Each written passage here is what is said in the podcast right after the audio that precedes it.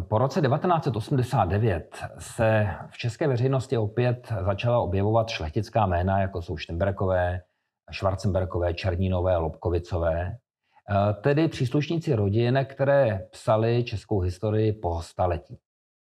Zatímco ovšem restituce majetku občanských vlastníků prošly obvykle bez větší pozornosti, v případě šlechty se velmi často objevily diskuse o oprávněnosti tohoto navracení majetku, konec konců, které můžeme vysledovat až do současné doby. Čím je v podstatě dán tento zvláštní postoj českého národa ke svým vlastním elitám, tedy ke šlechtě, potažmo k její nejvyšší vrstvě, to znamená aristokracii. Obvykle se dočteme, že se jedná o důsledek Bílé hory, tedy o důsledek událostí, které změnily politickou mapu Českého království, které vedly k rekatolizaci a které byly prvním stupněm k pozdější germanizaci. Toto tvrzení ovšem není příliš přesné. Za přímou příčinu, pokud můžeme tento termín použít, pozdějšího zvláštního členění české společnosti můžeme považovat husitské války.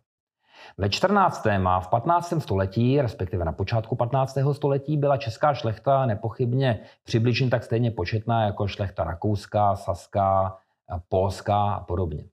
V důsledku husitských válek, ale zejména na území českého státu, došlo k vytvoření velkých majetkových celků pozdějších šlechtických domíní, které se dostaly do rukou předních šlechtických rodin.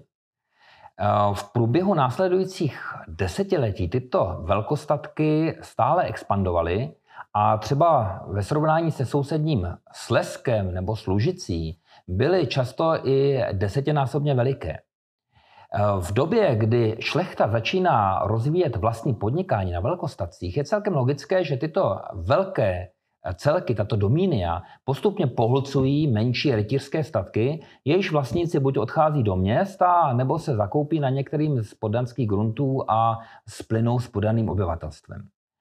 To znamená, že už před Bílou horou se počet české šlechty kontinuálně snižuje, přičemž počet zastoupení příslušníků panského stavu, té aristokracie, elity, je v českých zemích nadprůměrně vysoký. Po Bílé hoře má tento stav poměrně velmi zajímavé důsledky. Dochází k tomu, že situaci přežije sice velký počet šlechtických rodin, ale počet velkostatků, které tyto rodiny drží, je relativně malý. To znamená, my můžeme říci, že v české země, zejména Čechy a Morava, jsou ve srovnání s ostatními regiony jakýmsi rájem velkostatků.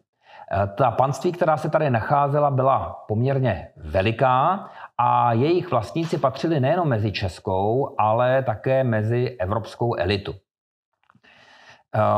Habsburkové, tedy panovníci podunajské monarchie, měli samozřejmě eminentní zájem tuto elitu k sobě určitým způsobem provázat, propojit. Docházelo k tomu primárně prostřednictvím sňatků. Tyto rody bývaly zvány ke dvoru, ať už se nacházel v Praze nebo později ve Vídni. A samozřejmě tento dvůr musel mít i určitý komunikační jazyk. Pokud vezmeme v úvahu, že šlechta habsburské monarchie není samozřejmě tvořena pouze českou, šlechtou českou, ale také šlechtou uherskou, rakouskou, španělskou či lotrinskou, je jasné, že jedním jazykem, například češtinou nebo maďarštinou, případně latinou, se ty rodiny nedomluvily. Z toho důvodu bylo zapotřebí najít určitý společný jazyk, jakési, jakési lingua franca, kterým v určité době je španělština, posléze italština, pak francouzština, ale od sedmnáctého století stále sílí pozice německého jazyka. Není to z důvodu nacionálních, ale spíše praktických, protože v sousedství českých zemí se samozřejmě nachází Svatá říše římská, tedy stát osídlený primárně německým etnikem, kde se mluví německy, a uplatnění tohoto jazyka bylo mnohem výraznější a větší než v případě těch malých středoevropských jazyků. Relativně nízký počet šlechtických velkostatků v českých zemích měl i jiný zajímavý dopad. Pokud se podíváme třeba na složení šlechty uherské, včetně třeba Slovenska, tak v Uhrách připadal jeden šlechtic přibližně na patnáct až sedmnáct obyvatel. Mluvíme o počátku devatenáctého století. V českých zemích v téže době připadal jeden šlechtic přibližně na osm set dvacet osm obyvatel. To znamená, že to zastoupení šlechty tady bylo výrazně nižší. V Čechách pak na rozdíl od Uher téměř úplně chyběla drobná venkovská šlechta, tedy vlastníci těch drobných zámečků, páni nad několika desítkami podaných. A typickou správní jednotkou tady byl velkostatek, který dosahoval minimálně tisíce, ale v průměru spíš tří až pět tisíc hektarů. Šlechta, která žije tady v českých zemích, se necítí jenom jako šlechta česká, ale jako kosmopolitní, protože obvykle nemá statky pouze v Čechách, ale třeba i na Moravě, v Rakousích, palác ve Vídni, dům v Praze a tak dále. Zatímco třeba v případě šlechty české, pardon, uherské nebo polské můžeme hovořit o tom, že tam je skutečně šlechta propojená s tím venkovským obyvatelstvem, protože velmi často, zejména v Uhrách, žijí v chalupách, v Polsku dokonce existují pouze čistě šlechtické vesnice, čili eh, mosty mezi majoritní společností a šlechtickou elitou jsou v těchto státech eh, mnohem pevnější než v českých zemích. Jasně se to ukazuje zejména v první fázi národního obrození, kterou můžeme datovat do poslední čtvrtiny osmnáctého století. Dochází k ní mimo jiné v důsledku centralizačních reforem habsburského státu, tedy reforem Marie Terezie a Josefa druhého., které na jedné straně umožní velký sociální vzestup neurozeným osobám, tedy včetně poddaných nebo měšťanů, ale na druhé straně v podstatě požadují po těchto lidech, aby začali užívat všeobecný komunikační jazyk rakouské byrokracie, kterým se stává němčina. Pro české elity, které pocházely primárně z menších center, a nejedná se třeba pouze o Dobrušku, Efelvěka, ale i o města samozřejmě větší, jako je třeba Hradec Králové, Praha také nepatřila mezi největší města, to je samozřejmě velká překážka, protože němčina až do poloviny osmnáctého století nebyla v českých zemích předpokladem k jakékoliv větší kariéře.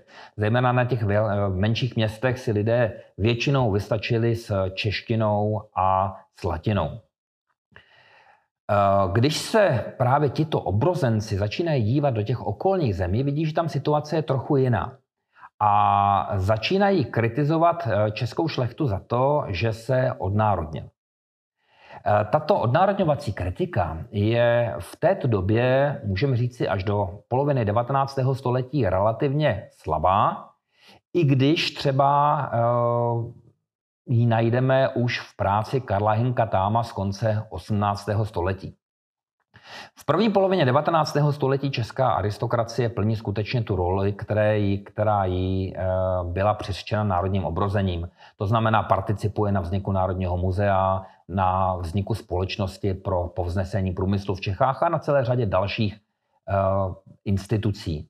Osobnosti jako Kašpar Hrabě Šternberg uh, nebo uh, František Šternberg Manderscheid spolu zakládají Národní muzeum, uh, stojí u počátku takových kariér, jako je třeba František Palacký. A skutečně tehdy ještě víceméně nikdo nepochybuje, že by česká šlechta nebyla součástí českého politického spektra. Ta situace se velmi výrazně mění po roce osmnáct set čtyřicet osm, kdy šlechta ztrácí svá dosavadní privilegia a kdy se jediným znakem příslušnosti k aristokracii stává v podstatě její rodová výlučnost. A tuto rodovou výlučnost je možné zachovat pouze za situace, že se aristokrat přižení do stejně urozené rodiny.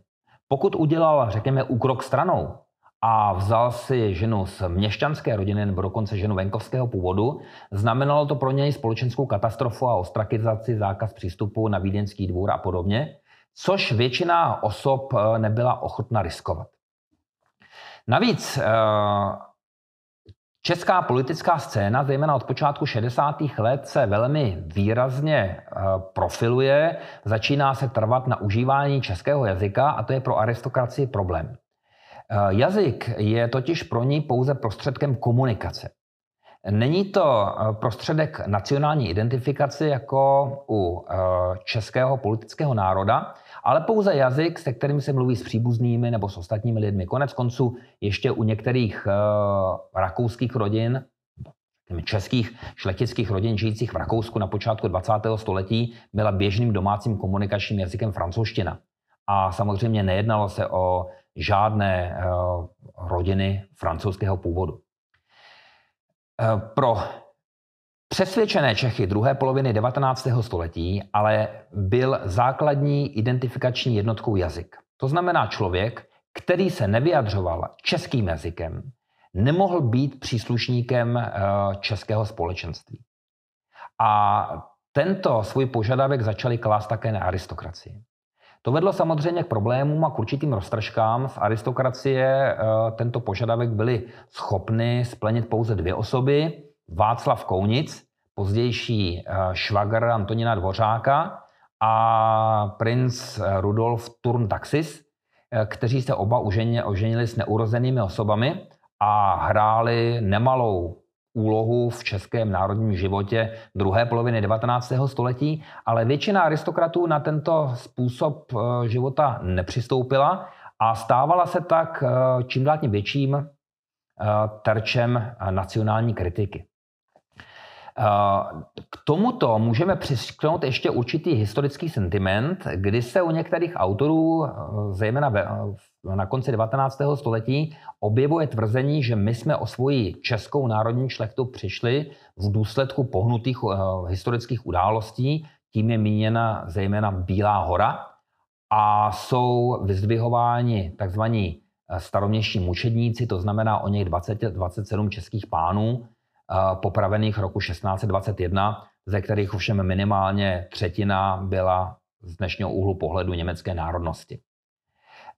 A v rozporu nebo v kontrastu vůči této staré české šlechtě bývala dávána právě ta šlechta pobělohorská, poněmčela, zněmčela, která už necítí s českým národem a má úplně jiné zájmy. Velkým problémem se stával také ostentativní šlechtický katolicismus, protože součástí českého politického boje ve druhé polovině devatenáctého století se stávala oslava husitství. Je posilována cyrilometodijská tradice a dokonce někteří čeští politici, jako třeba Karel Sladkovský, zajdou tak daleko, že ve svém panslovanském nadšení konvertují k pravoslaví. To znamená, že příslušnost ke katolické církvi samozřejmě není brána jako něco příliš pozitivního. Všechny tyto skutečnosti jsou šlechtě sečteny po vzniku Československé republiky po roce devatenáct set osmnáct, kdy se stává předmětem kritiky, jsou zrušeny šlechtické tituly a následně je uzákoněna pozemková reforma, která velmi významným způsobem postihuje pouze jednu složku obyvatelstva, a to jsou velkostatkáři. A z těchto velkostatkářů primárně samozřejmě hlavně šlechtici, protože původní pokusy o tažení proti katolické církvi narazily na odpor Vatikánu a Československá republika musela postupovat velmi opatrně. Teprve v tomto období, to znamená v éře první republiky, se začíná šlechta také nacionálně štěpit. My můžeme říci, že na rozdíl od českých zemí, kde dvě třetiny obyvatelstva jsou tvořeny Čechy a třetina Němci, ta situace u šlechty je přibližně opačná, to znamená přibližně dvě třetiny české aristokracie se hlásí k německé národnosti nebo k německému jazyku, jedna třetina k českému jazyku, a i u té jedné třetiny, která se hlásí k českému jazyku, je situace z dnešního úhledu, úhlu pohledu poměrně komická, protože oni většinou korespondují německy. Cítí se ale jako Češi a e, jako Češi v podstatě začínají jazykově zcela rozhodně vystupovat až v době okupace. E, teprve tehdy většina rodiny, které do té doby e, užívala jako vnitřní jazyk němčinu, přechází k češtině, to jsou třeba Štenbergové nebo Colloredo-Mansfeldové, a právě tento jejich postoj se také stává terčem nacistické perzekuce. Je zajímavé, že situace se změní úplně po roce devatenáct set čtyřicet pět, kdy je Československo osvobozeno a velká část šlechtických rodin, včetně těch českých, se opět stává jakýmsi terčem persekuce, a to z toho důvodu, že má neujasněné nacionální vědomí, tím bývá, tím se rozumí právě to užívání němčiny v denním styku a příbuzenské svazky. Po roce devatenáct set čtyřicet pět můžeme říci, že česká šlechtická společnost je úplně rozmetána, zůstává tady pouze několik málo desítek rodin, a i těchto několik málo desítek rodin přichází o svůj majetek po roce devatenáct set čtyřicet osm, přičemž oni na počátku zmíněné restituce po roce devatenáct set osmdesát devět se u šlechtických rodin týkají pouze několika málo jedinců.